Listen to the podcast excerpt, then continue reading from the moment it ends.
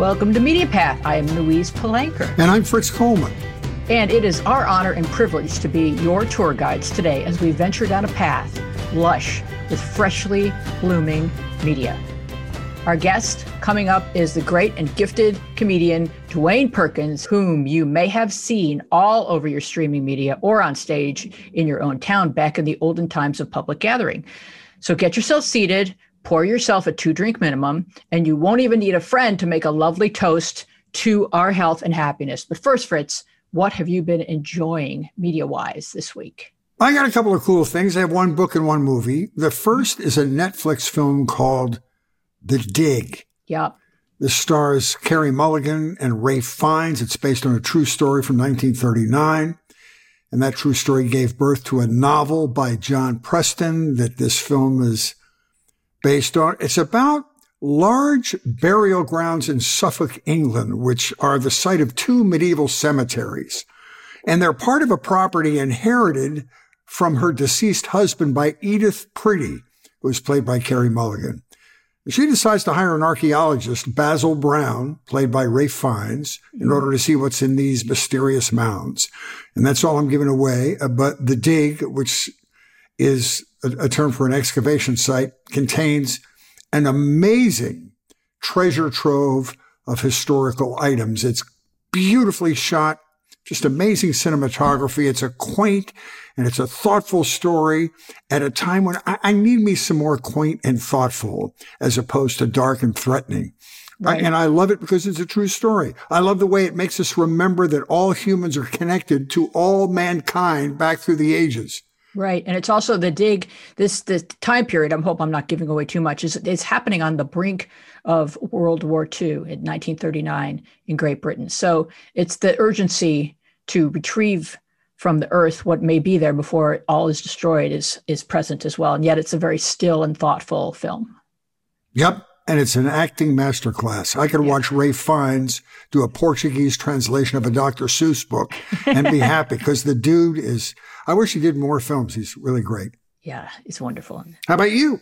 Oh, what have I been watching? Okay, so I found a lovely path intersection paved by Laura Ingalls Wilder, a oh. fine pioneering woman who grew up in a series of Little House books. We begin with the book. So first, there's a book about Laura Ingalls Wilder. Uh, it's called Prairie Fires The American Dreams of Laura Ingalls Wilder, and it's by Caroline Fraser. This is the first comprehensive historical biography of Laura Ingalls Wilder, the beloved author of the Little House books. Millions of readers of Little House on the Prairie believe they know Laura Ingalls Wilder, the pioneer girl who survived blizzards and near starvation on the Great Plains, and the woman who wrote the famous autobiographical books. But the true saga of her life has never been fully told before. So now, drawing on unpublished manuscripts, letters, diaries, and land of financial records, Caroline Fraser, the editor of the Library of America edition of the Little House series, masterfully fills in the gaps, revealing the grown up story behind this influential childhood epic of pioneer life. She also chronicles Wilder's tumultuous relationship with her journalist daughter, Rose Wilder Lane, setting the record straight regarding charges of ghostwriting that have swirled around the books over the years. So, daughter Rose is described in this book as instrumental in getting her mother's work edited and published, but her personality presents here as a challenging brew of bipolar and borderline personality disorders with generous helpings of depression and narcissism. After years and years of struggle and bare subsistence, the death of her parents and the Great Depression finally spur Laura in her 60s to capture and hold the strength and spirit of her family in the pages of her books. The stories soften the difficult and desperate edges of her hard, scrabble, rootless childhood by depicting danger and hardship as adventure and perseverance and as a celebration of the pioneer spirit. And much like Laura's Little House books soften her history, so too does the PBS American Masters look at Laura Ingalls Wilder. So I, I, recommend that you read the book first and then watch the PBS American Masters. Daughter Rose is depicted here as more eccentric than mentally ill, and the Little House books are more a version of the truth than a rewriting of personal history. But it's still fun to watch the book come to life, visit the various homesteads, all now museums, and hear historians and readers who treasure these books talk about them in depth and with so much love. And so, let me ask you a question. I'll tell you that. Yeah. Was Little House on the Prairie the first right. time that her work was translated to television? Yes. So it's this crazy story. So the first book in the series is actually Little House in the Big Woods, but Little House on the Prairie may be the next one. But what happened was her daughter Rose inherits this gold mine of that, you know, ironically, her good daughter trying to be a writer her whole adult life and finally strikes it rich off of her mother's writings. But she's like this kind of crazy political, uh, libertarian, like fiercely uh, at odds with everything democratic. And she kind of like has this court of young people around her who also adhere to her kind of odd political beliefs and she winds up bequeathing it to this one strange dude libertarian dude and he's the guy who like in the 70s sold the rights to the series to uh, a guy named ed friendly who got involved with michael landon or michael landon got michael landon mm-hmm. got involved and pushes ed friendly out and anyway the little house series uh, then takes off very cool yeah, but it didn't happen until the 70s. Yeah, that was a huge show, number one on primetime television for mm-hmm. five or six. And then they years. go ahead and take poetic license with the whole story as well. They have the whole family living the entire time in Walnut Grove when actually Charles Ingalls was pretty itinerant. He was moving constantly and he was never really able to put a farm together that was able to sustain the family because there were just so many problems. It was locust and, you know, dust and heat and uh, yeah, it was it was a rough life. Very cool. And when's the American Master series, or has that been on already? Um, I think you can find all of this stuff if you get like a streaming service to all of the PBS documentaries, which I have. So I would say just kind of like yep. mm-hmm. speak it into your remote and see what it, yeah. what's available to you. The other thing I, I, like to do to find something is if you just Google the name of something, it will usually tell you where you can watch it. Mm-hmm. Good point. Well, my second suggestion is about a hero of mine, Mike Nichols. And there's a great new book about his life called Mike Nichols, A Life. It's a biography written by Mark Harris. Now, Mike Nichols, a, a brilliant comic, a film and theater director, a producer, an actor. He's won everything, Oscars and Tonys and Emmys. And he was a wunderkind. He was in his twenties when he had that run on Broadway, An Evening with Mike Nichols and Elaine May. He directed his first Neil Simon play, Barefoot in the Park, in 1963 when he was 32. He was 35 when he directed one of the most complicated pieces of theater turned to film, Who's Afraid of Virginia Woolf with Elizabeth Taylor and Richard Burton. 36 when he directed The Graduate, one of the greatest films of all time. By his mid 30s, he had a three story penthouse on Central Park West, drove a Rolls Royce, and included among his friends Jackie Kennedy, Elizabeth Taylor, and Leonard Bernstein. Oh. I, I mention this not to say that all those trappings are what makes someone successful. It's just a sign of how brilliant this guy was yeah. at such a young age. Then he went on to direct Carnal Knowledge and Silkwood and Working Girl, The Birdcage, which was written by Elaine May. He directed Tony Kushner's masterpiece, Angels in America for HBO. This is a, a, wonderful book, especially if you have curiosity about this brilliant man. It's not always a pleasant picture, but it's honest. It's filled with success and failure. Nichols always craves stability and insecurity and status, probably having to do with his father dying when he was 12 years old and they escaped Nazi Germany in the uh, early 30s. He was always a lonely outsider. He had serious bouts with depression and self-medication. It's a great piece of work, Mark Harris's book, about one of the great minds of American movies. And Harris interviewed about 250 people, including a lot of your favorite stars for this book. Really a fantastic read.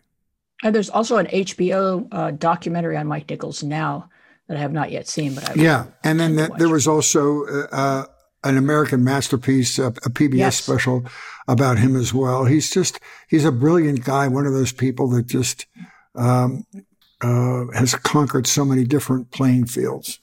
Yes. And I, I have one guy. more American Masters to tell you about. All right before we introduce our guests. This one is called uh, Marian Anderson, The Whole World in Her Hands. This installment of American Masters tells the story of legendary contralto Marian Anderson, a ground shattering African American woman who became an international sensation in the early 20th centuries. And in her quiet, capable, and dignified way, she carved a vision of the civil rights movement in the 1930s.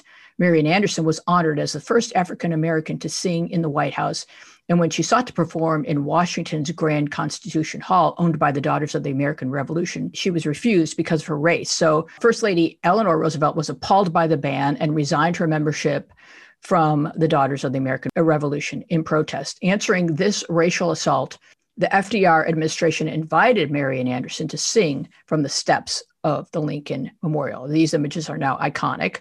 On Easter Sunday, June 9, 1939, Marian Anderson performed what has justly been called the concert heard around the world before 75,000 people and millions more over a live radio broadcast. The concert had a profound effect on the country and on a 10 year old Martin Luther King Jr. who heard her on the radio. He went on to invite her to sing at his March on Washington 24 years later.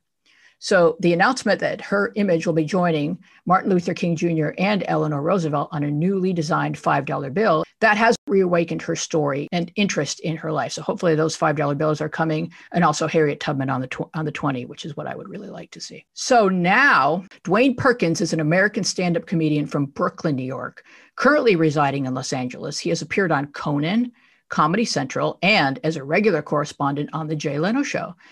In August 2012, he was selected by Rolling Stone magazine as one of their five comics to watch. So, hey, Dwayne. welcome, Dwayne. Hey, thank you for having me. That was a that was a pretty uh, nice intro. Uh, it's good to be here, guys. And I we we we we all go way back, so it's really Yes. nice to be here with you. Yes, We are Laugh Factory, uh, I guess, graduates. right. Yeah. Yes. And so, what I want to know from you, it's like my first question out of the gate is like, what makes a person funny? That's a really good question. I, I think because there's so many different ways to actually uh, execute being funny, I think it comes down to just a, uh, just an innate understanding of the truth and of yourself, how you fit into that truth. You know, you know, I think even a little when you're like in second grade and you you fall down to make someone laugh, or you you make milk come out of your nose. It's there's something there about the timing and knowing how it's going to affect people. Mhm. And then as you grow older, it's just a matter of kind of being the first person to um, see the holes in things. You know, not that not that every comic and every form of comedy needs to be sort of like pointing out the truth, but there's always some anything funny usually has some, has some kernel of truth in it. Even a person slipping on a banana peel, because the truth of that is that uh, sometimes we celebrate people falling down. our, our, our imperfections can be Right. amusing. And also sometimes it's like something subtle that you see in a child, like the raise of an eyebrow or the or the understanding of sarcasm. Uh, Exactly. you know, like exactly. the like the earlier your child says something sarcastic, the funnier she's going to be.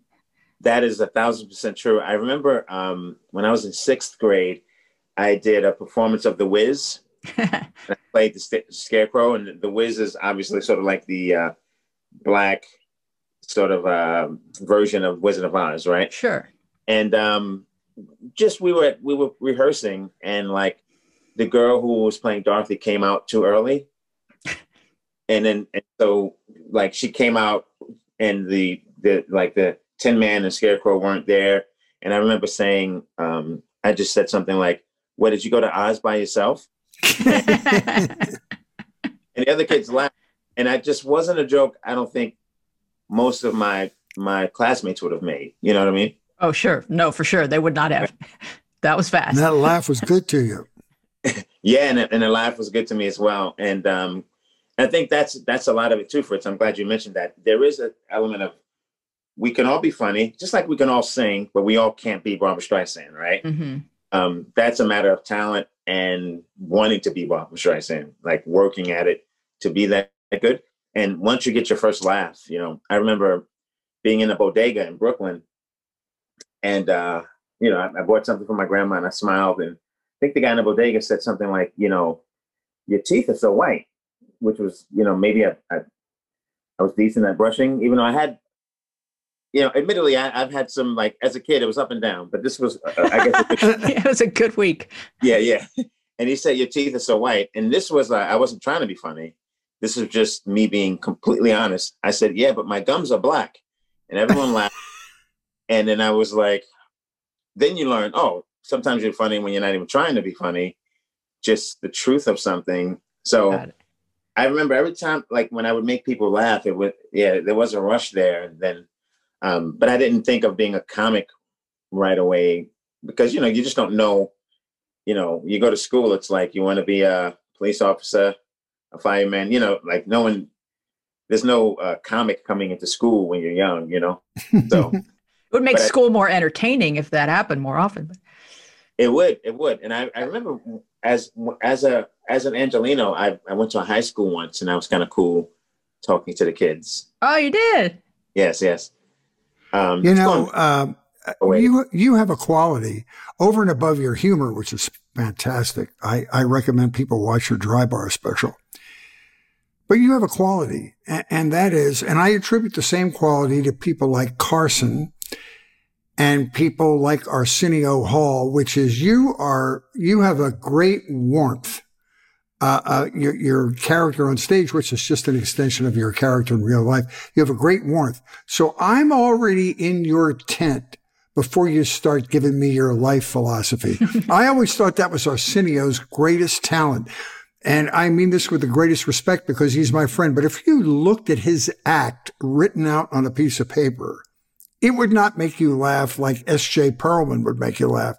Right. But he's so warm and so inviting on stage that he just wins you over before he opens his mouth. And I really think that you have that quality too. You're so comfortable on stage and it's a, it's a huge plus for you. That's something you can't teach people. It just comes out of your natural chemistry. Yeah. Thank you. Thank you so much. And, and you know, Arsenio was one of my guys growing up and, and still is. And so that's a, that's a great compliment. I think, yeah, when you watch Arsenio and you know that, I guess in his history, he was raised in the church, he was a magician.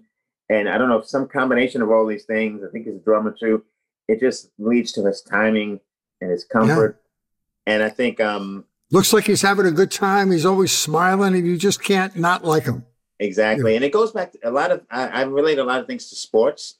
Not that I was like a super athlete or anything, but sports can be such a metaphor for life if applied correctly. And I think you know you can all you can you can know how to play a game and you can know the x's and the o's. And there's always this sort of other element um, of timing of knowing when to break the rule you know you know and i think my likability is something that i accept. I'm really happy about it. But sometimes i i sometimes it does trouble me because because i'm like am i is this joke that funny? Or is mm-hmm. it just you shouldn't look, look gift horse in the mouth, but sometimes you you know you want to be like, is uh, fifty percent of it is whether they like you or not. You, you should be glad you have that. And the truth about it is, you can't manufacture that. Uh, right. people have a, a, an innate sense that you're creating some character for their benefit on stage, but you're not. You're very real, and I think that's the approachable part of it.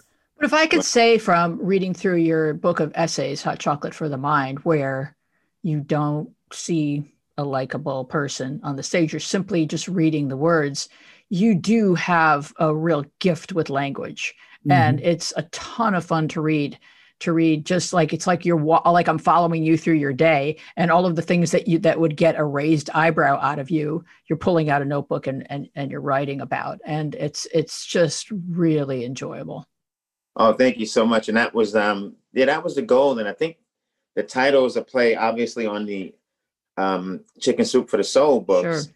um you know that that book basically is like um it goes back to i started a blog in the uh, sometime in the aughts. I think that's what we call them, the aughts. yeah, right? well, now we are sure not during them, but you know, in retrospect, uh, why not? Yeah, and um, it was on MySpace. That's how that's how far back it goes. And uh, I just remember people. I didn't know what. Oh, you know where it started too is um, David Sedaris is one of oh, my yeah. um, favorite authors. Yes, and like I've read, you know, like it's it's so great to hear you guys talk about books. I don't think people read enough. And I certainly, in my formative years, did not read enough. I read what was assigned, and I read a little bit for enjoyment. But as an adult, I try to read a lot more. I'm mm-hmm. sort of backfilling. Mm-hmm. And um, I remember reading David Sedaris and like laughing out loud, like yeah. I was a comedy show, and I just couldn't believe. Like I didn't think that level of gut wrenching laughter was was possible. Um, and with my with, hot chocolate for the mind, I'm not necessarily going for that but he he definitely inspired me to just to so that's why I started a vlog and um, then like I, I was pretty consistent about it and realized, oh, I can sort of like amass these, and this is this will be my first my first book. You know, it's a collection of essays. Yes, yes, and it's basically, you know, we're we're we we we've all we're all stand-ups and we're close to stand-up, and it's kind of like some things are like people need to hear this, but it's not exactly something I can do on stage, especially in American comedy clubs where people are ordering drinks and there's there's check drops. Like this isn't quite hard hitting enough, but I think people would enjoy the story. So those kind of things end up being in my blog, and, um, and some of them made it made it to the book. Did you yeah. start in New York? Uh, you know, technically I did. Technically, um, but what happened was, I'm from New York. I started in New York and started in Harlem and in the village a little bit. I was still in college back then, and so I was kind of kicking around, still basically an open micer. And then I moved to Boston because I got a job in Boston. So basically, I became a pro in Boston. Like I another great comedy pro. market. So a lot of very yeah, it's a great place to develop. I became a pro and a man, quote unquote, a man man in Boston. I feel. well, those East Coast audiences like New York and Boston, you, you, you had to be a gladiator. You had to be good. The audiences are very discerning. Right. And all of my heroes came out of that um, petri dish right there. Absolutely. Absolutely. And what I love about Boston as New England uh, in general is um, some people say if you start in the Midwest, the the hub is bigger. You know, like if you live in Chicago, for instance, and you start doing comedy, the hub is like maybe a four hour circle. Places once you once you get good enough to be sort of uh, a host or uh, opening act, that's the hub. New England, it's it's sort of like because that's where you know we populated first. Uh, you know, the Europeans populated mm-hmm. first. It's basically the hub is a lot smaller. So within everything is an hour, hour and a half, two hours max. Mm-hmm. And what's great about that is you get you get the city crowd, you get that hip city vibe, and just like an hour less than that, it's like a road room in the middle of, you know, like uh, akin to like what it must feel like to perform in the Midwest. And so you get both of those experiences. I think it makes That's you a, a lot stronger. a lot stronger. Um, and and the thing about Boston is also the crowds don't. It's a weird it's a weird thing because so many people and I I personally think Boston produces the funniest people, even not even comics, just and just people in life, like the the cab driver or the lady at 7-Eleven like they're all hilarious. They're all super sarcastic, quick witted. And when you're on stage in Boston, somehow the audiences they know you're doing jokes and they're perfectly okay with it. And so that means the comics can go for the kill. Whereas like New York is like that, but you kind of make have to make it conversational. So going to Boston was a great place to blend like a conversational style with just like just murdering with with the you know really tight written jokes. Mm. Do you think that has to do with how close all those cultures are? The African American, the Irish culture, everybody's jammed into a smaller space up there. And oh, so yeah. humor is a defense mechanism for lots of minorities up there. Absolutely. Yeah, you have the the Irish uh the Irish humor, the Italian humor, the, the Jewish humor, and it all mm. blends in kind of really nice. And what's great about Boston is it's still a little repressed. You know, like I tell people in New York and LA, it's kind of like everything goes, right? So if you want to dress like a chicken in LA, you can dress like a chicken. No one's, you don't even have to be handing out flyers. You can just be like, this is what I do. I dress like a chicken. No one's gonna, no one's gonna bat an eye. Same thing in New York. In Boston, you can't dress like a chicken. so, so if you want to dress like a chicken or whatever that thing is in you that makes you want to do that, you have to repress that, and it comes up a different way. So all that all that repression creates like comedy in a sense, you know. Mm-hmm. Yeah, that's a nice. It's a it's a it's fuel or it's right, like right. alchemy. I don't know. But I was watching your special uh, Take Note, which is yeah. you can stream it. And I don't I did not know this about you, but your mother is 15 years older than you. And I'm yeah. wondering at what age did you recognize that this was something you could leverage? Uh, you know what's crazy is that um, eh, you know how it is when you go on stage. They they want you to write like, especially when you get to LA. When you're in Boston, you're just up there trying to be funny. You're trying to survive because those Boston guys are so funny. You're just trying to not drop the ball, as it were. Mm-hmm. Then you come to LA and it's like, you know, what's your five minute sitcom set? You know, they, yeah. They want you to bring the situation to the situation comedy, right? Sure, sure, sure. And so that joke, I realized I wasn't talking about it that much. I was at the improv one night and I was like, I really don't have this five minute thing. I mean, I have some jokes about myself, but I really don't have this thing. So I kind of like wrote that joke on the fly and then, you know, kind of uh, enhanced it. So it was in that moment where I, I, knew I could, where I, you know, think I'd make it a part of my act because mm-hmm. I typically don't don't think to mind those things, not not like in such a direct way, only because then you have to sort of like now you're you're bringing other people in and are they okay with it? It turns out that, that that's one of my favorite jokes though, so that kind of works. Yeah, because um, I'm just picturing you as a kid at a certain point recognizing like, you know, my mom is also a kid. so yeah. she better not try and tell me right, what's right. up. You know, I I knew it. It's weird. I knew it instinctively. I knew it because of how I would try to test her. You know, okay. like like I'm a nice guy, but I think I would push her buttons, and um, and I wouldn't push my her younger sister, my aunt. I wouldn't push her button. I wouldn't push my grandmother's buttons, my father's buttons. But something about my mom, she's so kind and tolerant mm-hmm. that um, the the little rascal in me would mess with her and and try to get her upset, kind of. Which is kind of I feel bad that I did that. And then she would, um, you know, back then you could hit kids, but she hit like a girl, you know. So when even if she hit me, I would laugh. So it was just a it was just all a riot. She would like punch me with this part of her fist, the oh, no.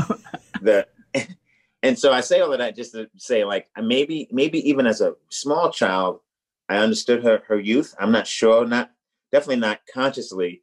And then when I got to be in public school and she'd come to school, it would it would always be, That's your mom? And then I like, what are you guys talking about? That's your mom, and I, a lot of that.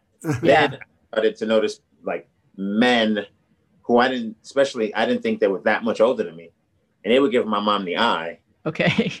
around around 10, 11, 12, I see guys sort of like hitting on her. Right. That that's problematic. You that's know, uncomfortable. sure. right.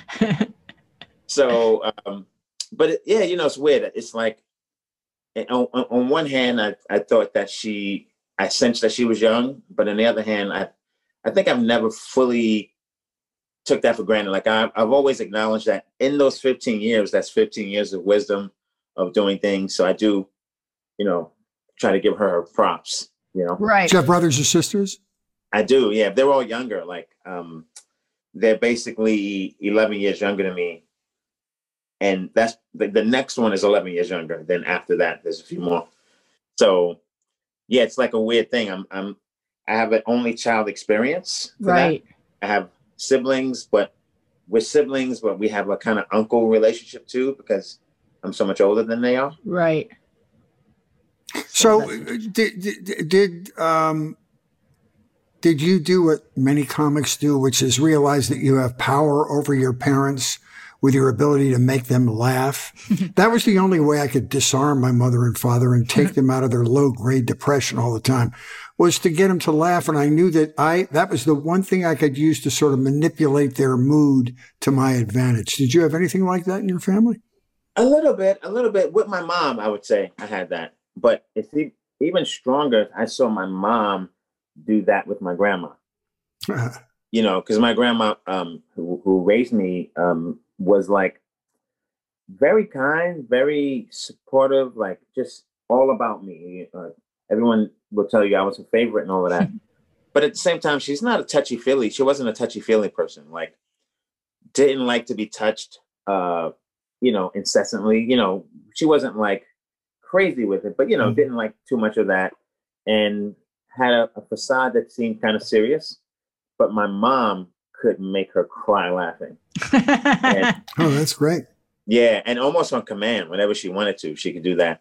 And uh, and then so that that kind of brought me into the fold, and I saw that superpower, and even that even strengthened my draw to comedy You know, I was making people laugh at school. Then I see my mom, who definitely could have been a comic. hmm Um, and she's very like all the qualities I have, she has.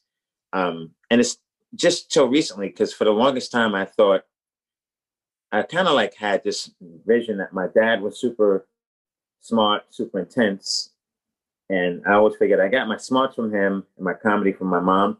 Now I'm realizing it's like it's not that simple, hmm but um, yeah, my, I would still I, I would still say I probably got my comedy from my mom. She just has a very natural timing to her, very natural. It's a big victory to make her laugh too. I'm guessing.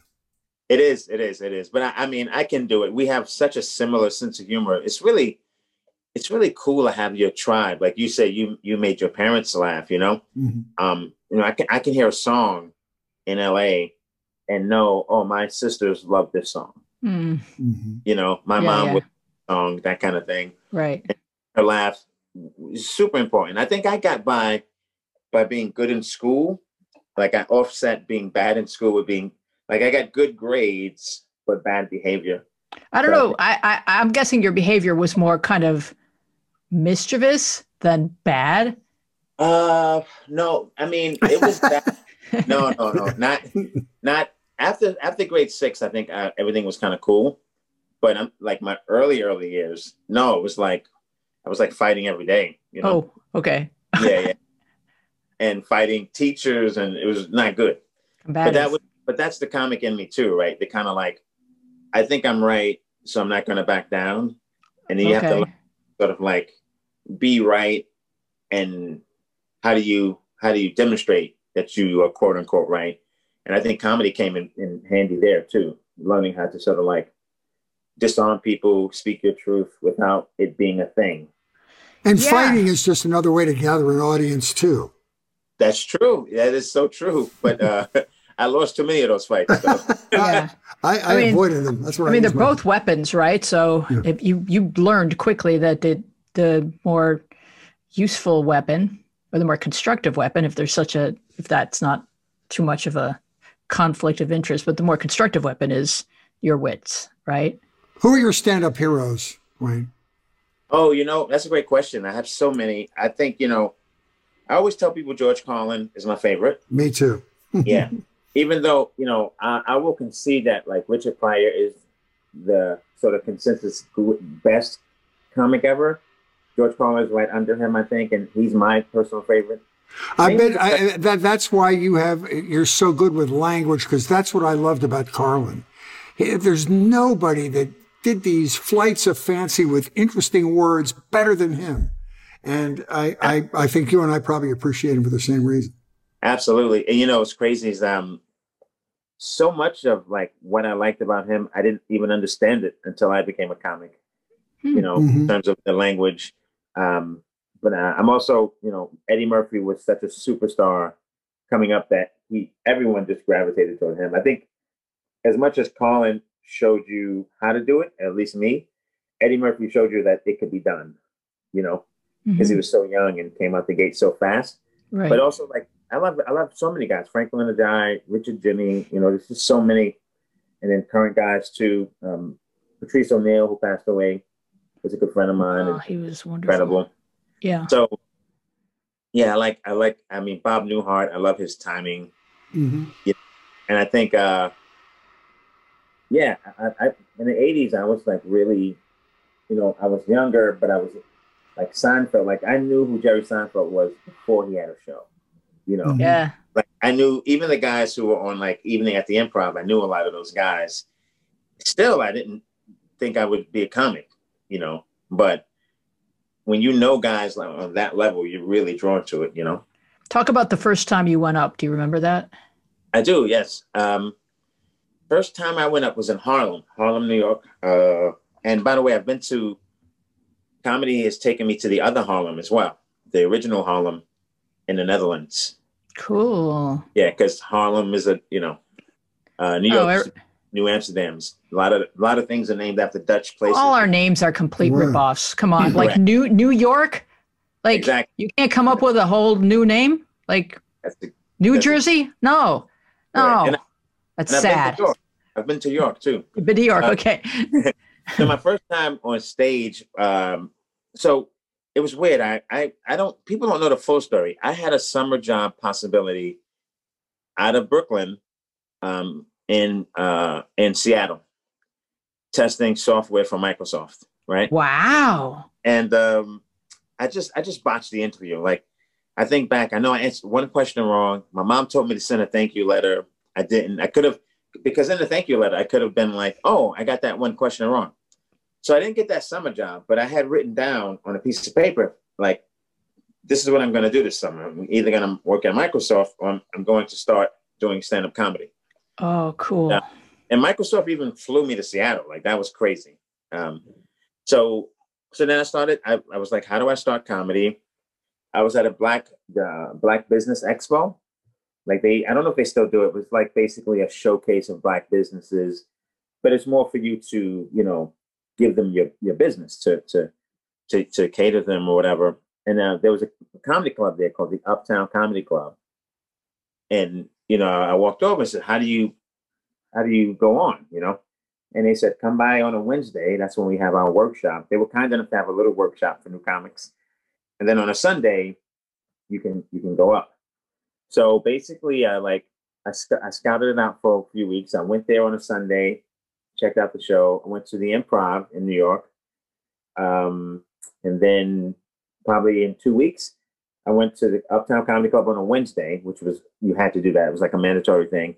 They walked you through it. Then on Sunday, I went up, and the thing is, it was like um, they it, I went up on the New Jack segment. So basically, it's not like the Apollo. It's not that crazy, but at the same time, the crowd is encouraged to express if they like you or if they Oof. don't like. Okay. Yeah, th- th- those are nightmares that I have having to do one of those Apollo audiences. I don't know how you do it. So what happened? So, well, you know what tends to happen is you do well your first time, right? Just your um, energy. Yeah. It's like um, in the cartoons when they step off a cliff and they don't fall because, because you know they don't know what gravity is yet, right? So, so I did really well. Um, and then the next show I bombed, and I tell people that's when you become a comic after you bomb. Mm-hmm. Um, but uh, it was a good bombing because I think the host of the show, I didn't realize was behind me taunting me, and I think he did that because maybe he sensed the audience wasn't into it, and so he wanted to sort of like, you know, that's what some shows do. They'll disassociate them themselves from you, like, so that way. Like, it's like high school, you know. Just yeah. figure out which side you're on so that you're on the winning side.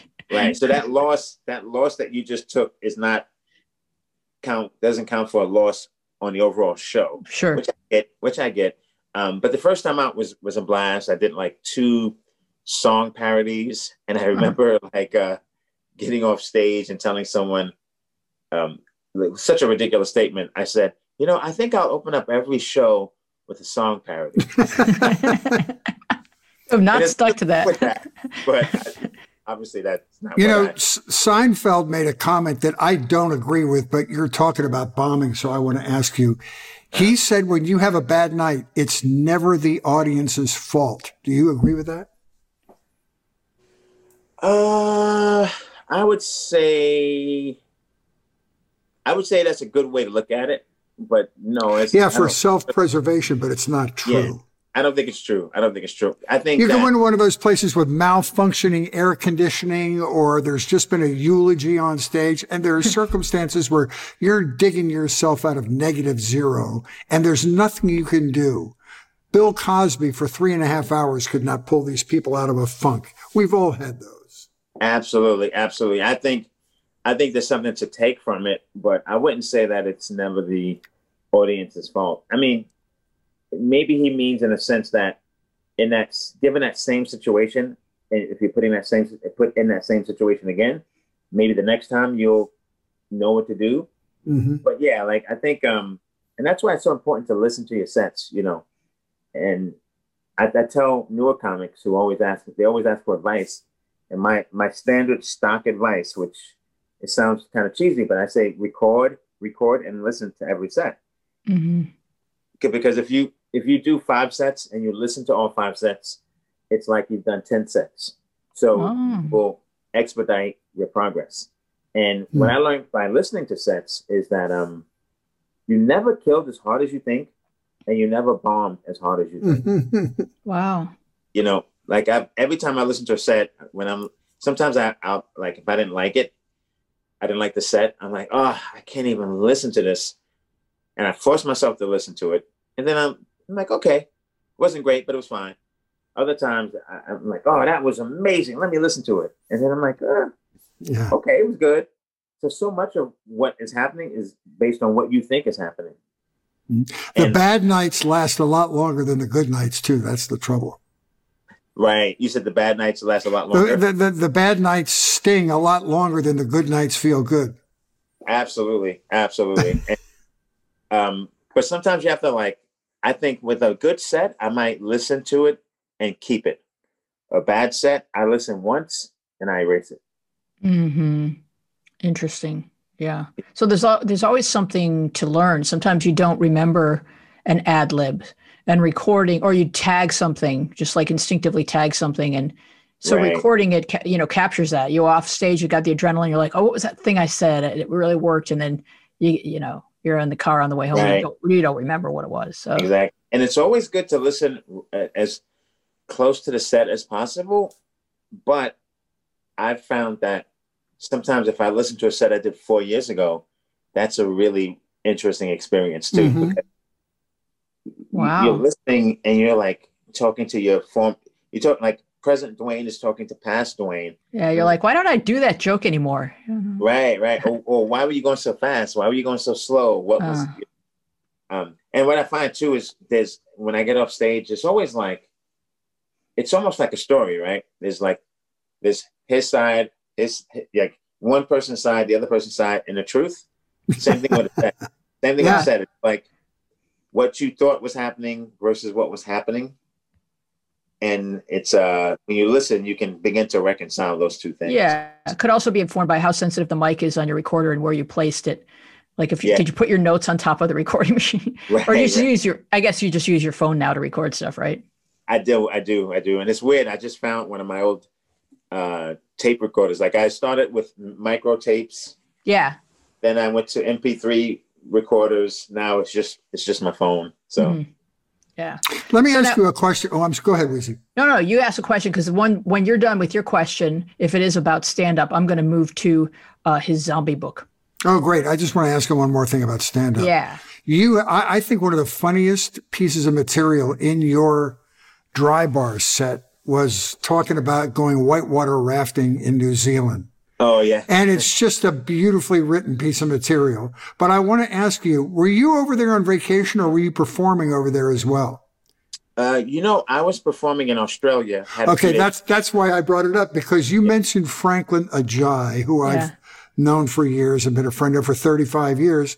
Yeah. He loves performing in Australia so much that I guess he goes over there like six months a year. He's got a house over there really? and it's such a rich comedy environment, which it seems so interesting to me with the cultural differences and everything, but he loves it over there and he's been doing that for years.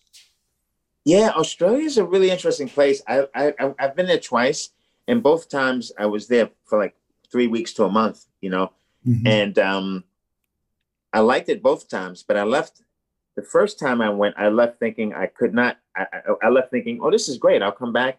I don't think I could live here. The second time I left thinking I could live here, you know? yeah.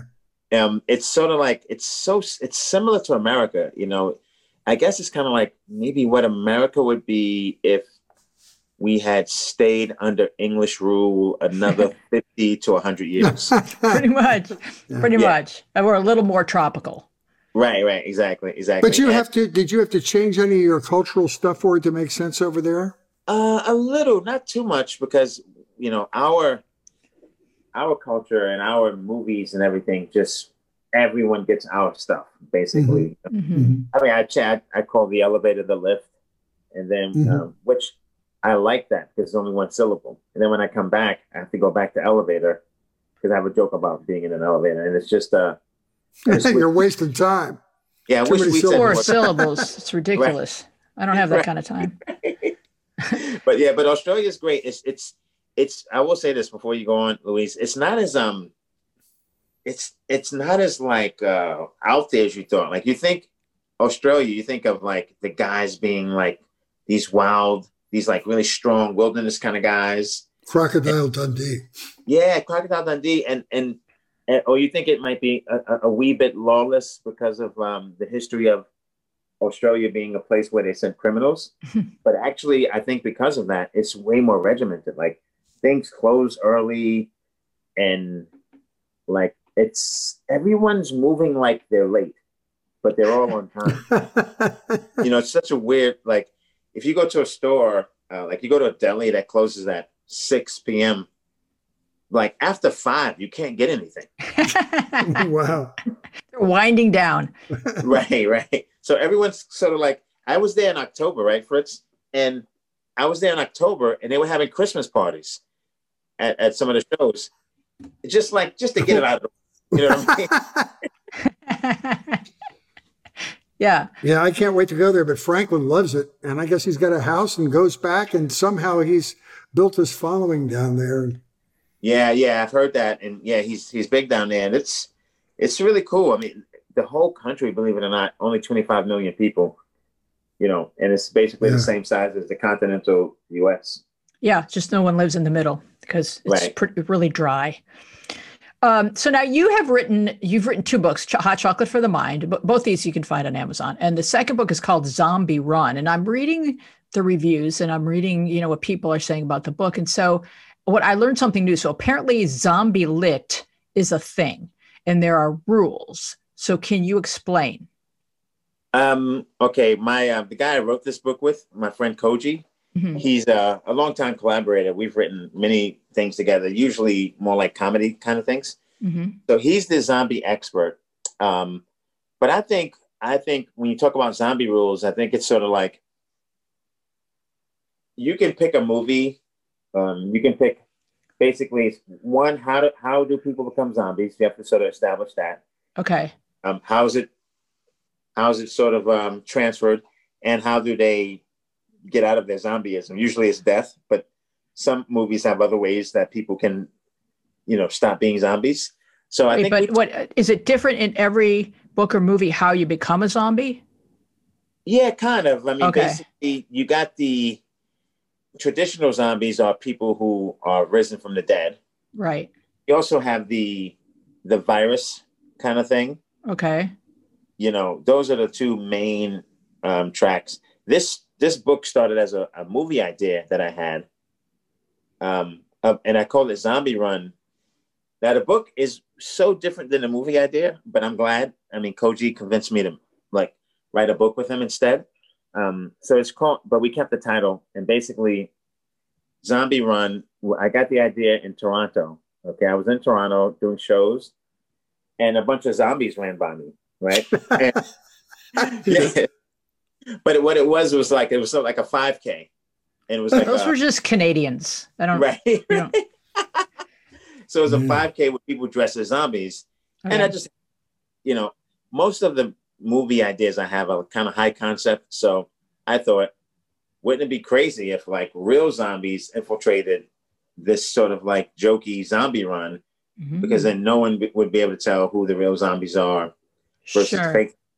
And so our book is completely not about that, but it is called Zombie Run, and basically the history when we when we meet the two characters, Hanson and Alicia, they um the zombie run has already happened. So basically the book starts 10 years or five or 10 years after there was a zombie run in Queens, and that exactly is what happened. Real zombies infiltrated. Okay. And when we meet them 10 years later, um, basically Hanson is a human being pretending to be a zombie for the sake of survival. For the yeah. sake of survival. Yeah. Alicia's doing the same thing, except she's aware that other humans exist and they meet in secret. Hanson does not know. He doesn't know other humans exist at all. And so it's we took some liberties, like basically the zombies go back to work. Um, we created a world where it's set in the future. Everything is automated. Like trains just run. They don't need, you know, energy is cheap. Trains run. They they stop at every stop. So when we become zombies, everything is still doing what it does. Mm-hmm. And after um, after everyone's a zombie and the zombies don't know that anyone else exists, they all just go back to work. So basically, whatever you were doing the last day of your human life, you kind of do it, but you don't really do it. So like basically they go to work and they just kind of go like this on the keyboard. You know, it's uh, okay. They're pretending in essence. So um, zombies have the sort of mental capacity of a two or three year old. Oh. And so now at the same time, if you, if they spot a human being, they they go full scary zombie. So that's why Hanson, our, our hero, he doesn't he has to go back, he has to go to work because other than if he doesn't, he'll be sort of figured out. Um, and when we meet him, he's he's had it up to here. He's like, he figures I'm the only human being left. I should just take my own life. Um, but he has a funny suspicion that this one girl he saw, he's seeing, is not a zombie, and she's like him, and he doesn't know how to figure that out. Eventually, they they find each other and they find that they're both not zombies, and then she introduces him to this whole other world of human beings we call them the one percenters. Mm-hmm. Um, so kind of I mean, underground. Underground, right? Yeah. And so basically, it's a whole year from one zombie run to another zombie run because oh, cool. The zombie runs still happen. Yeah. Keep doing them as zombies. So it's, it's tradition, you know. Yeah, you we know. took a little. We took some liberties, um, but the good thing about it is um, Koji and I both got busy. But this book is intended to be the second book in a series. So there's like the first book of really fleshing out how they became zombies and all of that stuff and then the next book to figure out you know how the how can the human beings win and i don't want to give so, all? I assume there's a lot of metaphors involved but oh, how do you explain the popularity of zombie lore um, you know koji is so great at fielding this question but i am kind of okay because of him. Like I think what it is is that um, when people feel a sense of like people feel like they're not connected or they've lost control, mm-hmm. I think those represent spikes in zombie lore and people sort of like being you know um, infatuated with all things zombie. And I think in our current sort of situation, I just think yeah, people feel not as connected. And I think people feel like zombies already, and so the zombie experience kind of kind of describes what people are feeling, and we we play with that too. So basically, you know, zombies love looking at their phones. Um, in our book, um, zombies laugh when other people are laughing. So um, these are little tricks that you can do to you know escape be, becoming a zombie, knowing how they behave. Hmm. Uh, and I think I just think right now we're more connected than ever, but at the same time, we're like the least connected we've ever been. So I think mm-hmm. that's all that plays a role in people being infatuated with with uh, zombieism. Fascinating. It's either zombies or QAnon. I'll go with zombies. Man. Yeah, I heard you guys talk about QAnon too. That was really cool how you broke it down. We're, I'm obsessed with QAnon. So I watched over the weekend. I didn't put this in my in my recommendations today because I had so many lined up already. But there's a Vice three part special on QAnon, um, you know, which you can find. And and my husband and I binged the whole thing. We were just going to watch the first episode, and I was like, no, I have to know more. So because apparently, like uh, Mike Flynn is involved at the, at the highest levels. Oh my god! So it's Oh. like maybe starts as some kind of LARP, like like uh, like a live action role play, but it's like really not a usual LARP where everyone's in on it. It's a LARP where only the guy pretending to be like high level clearance is in on it, Right, and he starts right. manipulating all these people, and it t- and it catches fire, and that's when the high level people want in, and they and that's what I think happened. You know, But I'll tell you, I, I, I, I don't, you know, I, I, I don't have my brain's not big enough to wrap my head around this, but I think it's this guy who maybe works at H and R Block, and at night he goes and, and he does what he does what Dwayne does and his writing partner said, what kind of a scenario? How out there can we make a scenario and still get people to believe in it? How about if we pose all Democrats as Satan worshiping, pedophile, um, Baby uh, drinkers. baby baby drinkers? How about that? It's not just one uh, absurd idea; it's three packed into one, and people buy this. It just defies um, logic. I, I don't doesn't get actually, it. Fritz. Because here's the thing: if these people have just gone through their lives like, I hate these kind of people, I hate these kind of people, and I hate these kind of people, and I don't want to have to apologize for it. But you know, I guess I can't say that at the garden party or whatever because it's not PC. And then all of a sudden, someone says, "Oh no, not only is it okay to hate those people, you have to if you want to be a patriot, because those people are eating babies." Yeah, well, right there is where I hit the wall going 90 miles an hour. Well, but I mean, when does mean, reason not only have you given them permission to be a racist, you're telling them it's their patriotic duty.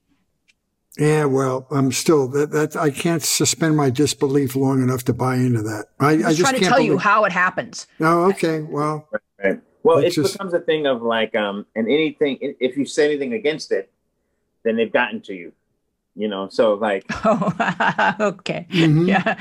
Now we're talking about it. Yes. so they win.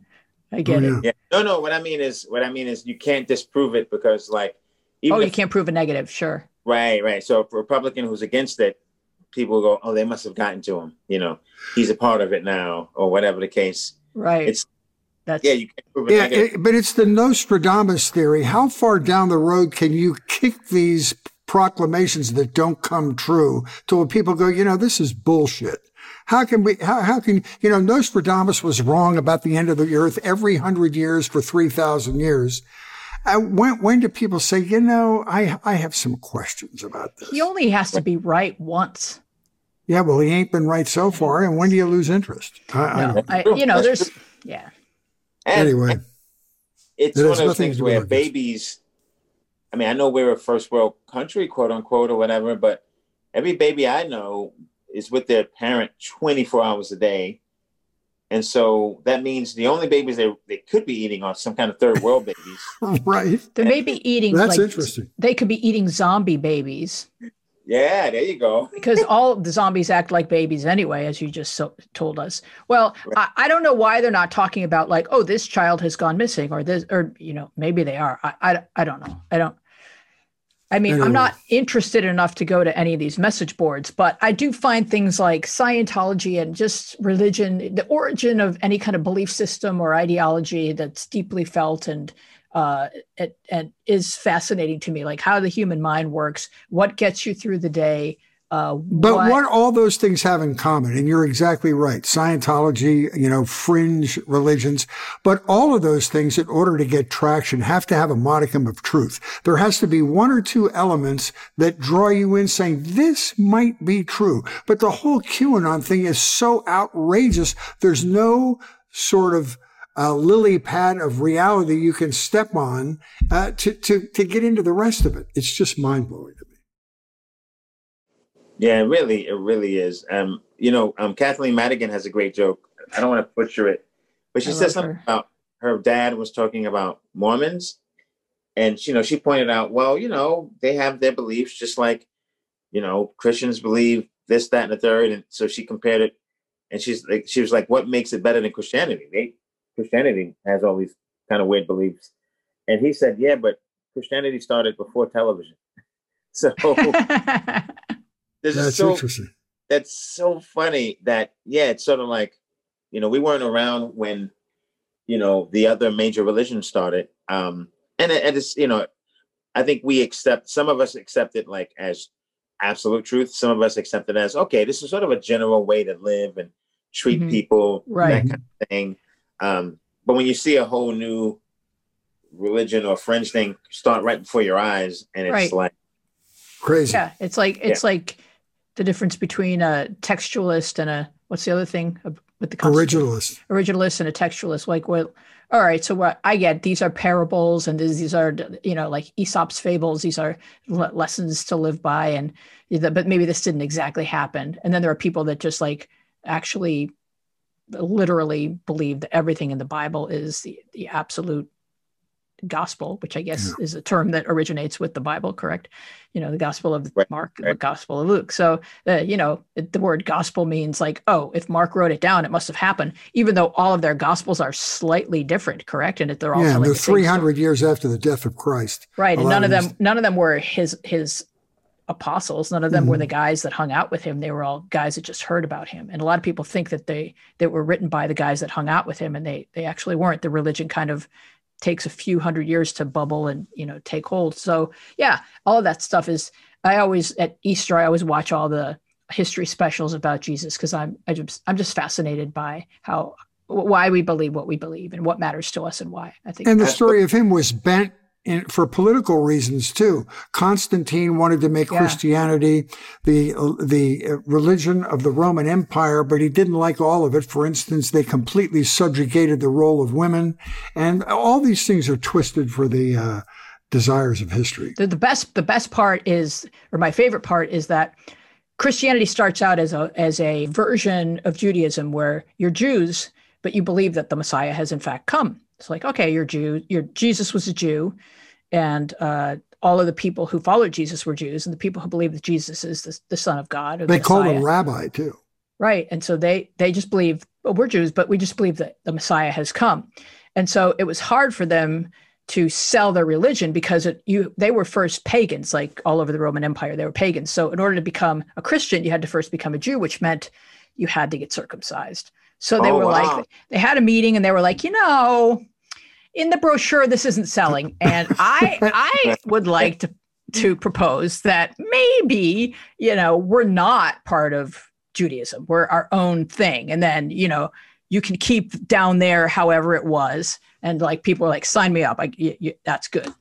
I like the new terms. So yeah there's all kinds of interesting stuff to read about. But dwayne i want to get back to you for a moment. Tell us yeah. where folks can find you online and what you would like for folks to learn and discover if they're going down your media path? Um, yeah, I'm, I'm, Dwayne Perkins on Instagram. That's uh, D W A Y N E Perkins. Uh, Funny DP on Twitter.